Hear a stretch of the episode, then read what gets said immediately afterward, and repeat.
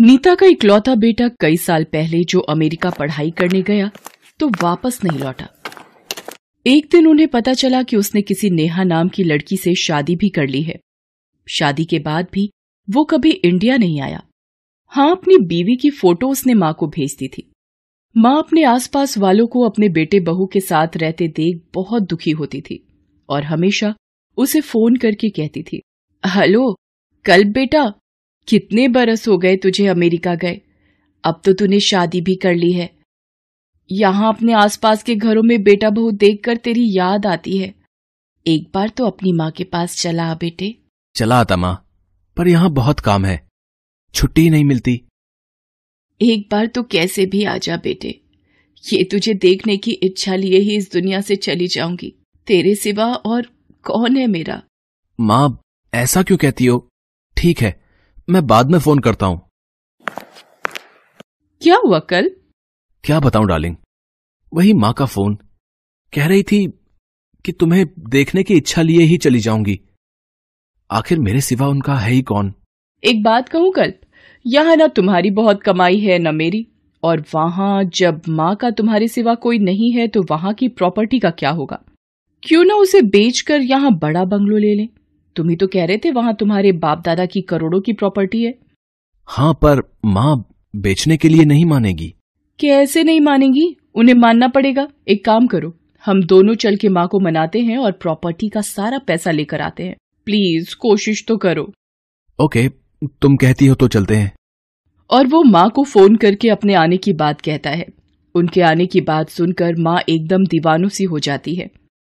वो अपने आस पड़ोस वालों को सभी को बताती है और तब तो उनकी खुशी का ठिकाना ही नहीं रह जाता है जब बेटा बहू के साथ सचमुच में आ जाता है। उन दोनों के आते ही माँ दरवाजे पर ही पानी भरे लोटे से उनकी नज़र उतारती है। अरे, मैं तो समझी थी अमेरिका में रहकर हमारी बहू, पर बहू तो बड़ी संस्कारी है। माँ, इसे मैंने शादी से पहले ही कह दिया था। मेरी माँ को संस्कारी बहू पसंद है वरना मैं शादी नहीं करूँगा। ये मान गई। बेटे की बात सुनकर और बहू की सेवा देखकर माँ खुश हो जाती है। वो उनकी बहुत आओ भगत करती है। बहू भी उन्हें खूब मस्के लगाती है। रात को उनका बिस्तर ठीक कर देती है। सोते हुए उनके पैर दबाती है। आस पड़ोस वाले भी बहू को ऐसी सेवा करते देख, बहू की तारीफ़ करते हैं। दो दिन ऐसे ही मस्केबाजी में गुजरने के बाद वो माँ से प्रॉपर्टी बेचने की बात करते हैं। सुनते ही जैसा कि उन्होंने सोचा था, माँ मना करती है। क्या बात करते हो बेटा? ये हमारा खानदानी घर है। तुम्हारे दादा से ये आ रहा है। इसे कैसे बेचते?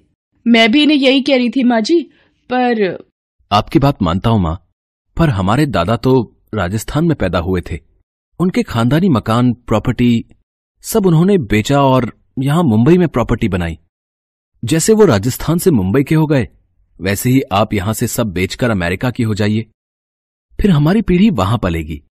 अरे लेकिन इंडिया में अपना कुछ तो होना चाहिए। मैं भी इनसे यही कह रही थी माँ जी पर माँ राजस्थान में अपना कुछ नहीं है। तो इतने सालों में क्या फ़र्क पड़ा?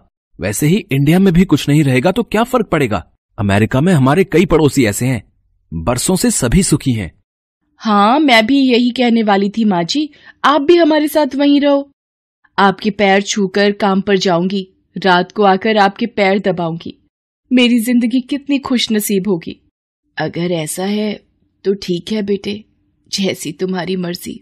माँ के मानते ही एक पल की भी देरी किए बिना दूसरे ही दिन बेटा बंगलो और बाकी सारी प्रॉपर्टी बेचकर माँ का भी टिकट लेकर उन्हें अपने साथ अमेरिका ले जाने की बात करते हुए उन्हें तैयार करते हैं।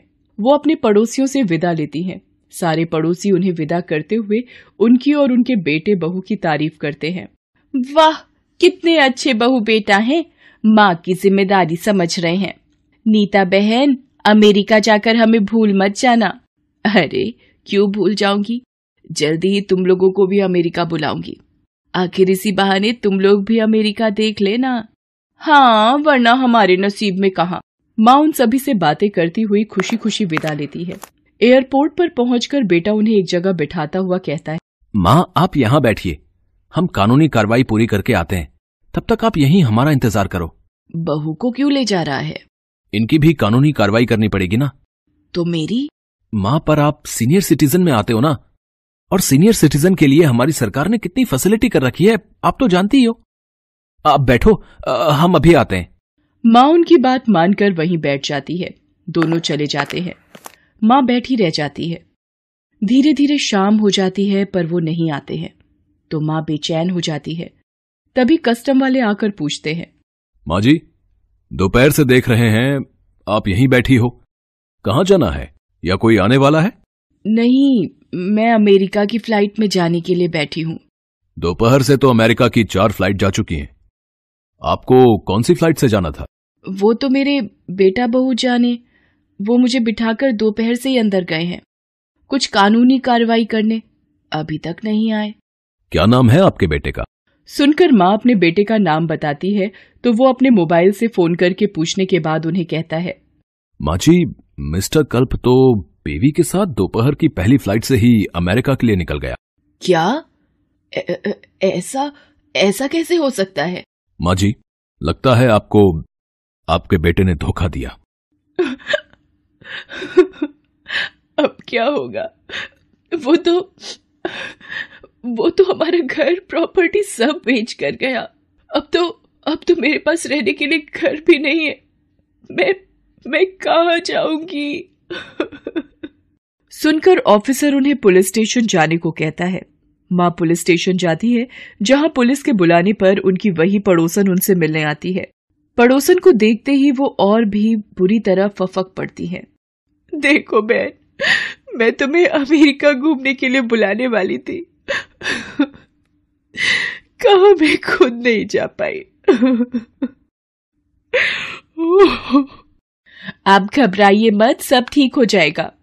कुछ ठीक नहीं होगा वो तो चले गए। ठीक हो जाएगा माँ जी। आपके बेटे बहू को इसकी सजा ज़रूर मिलेगी।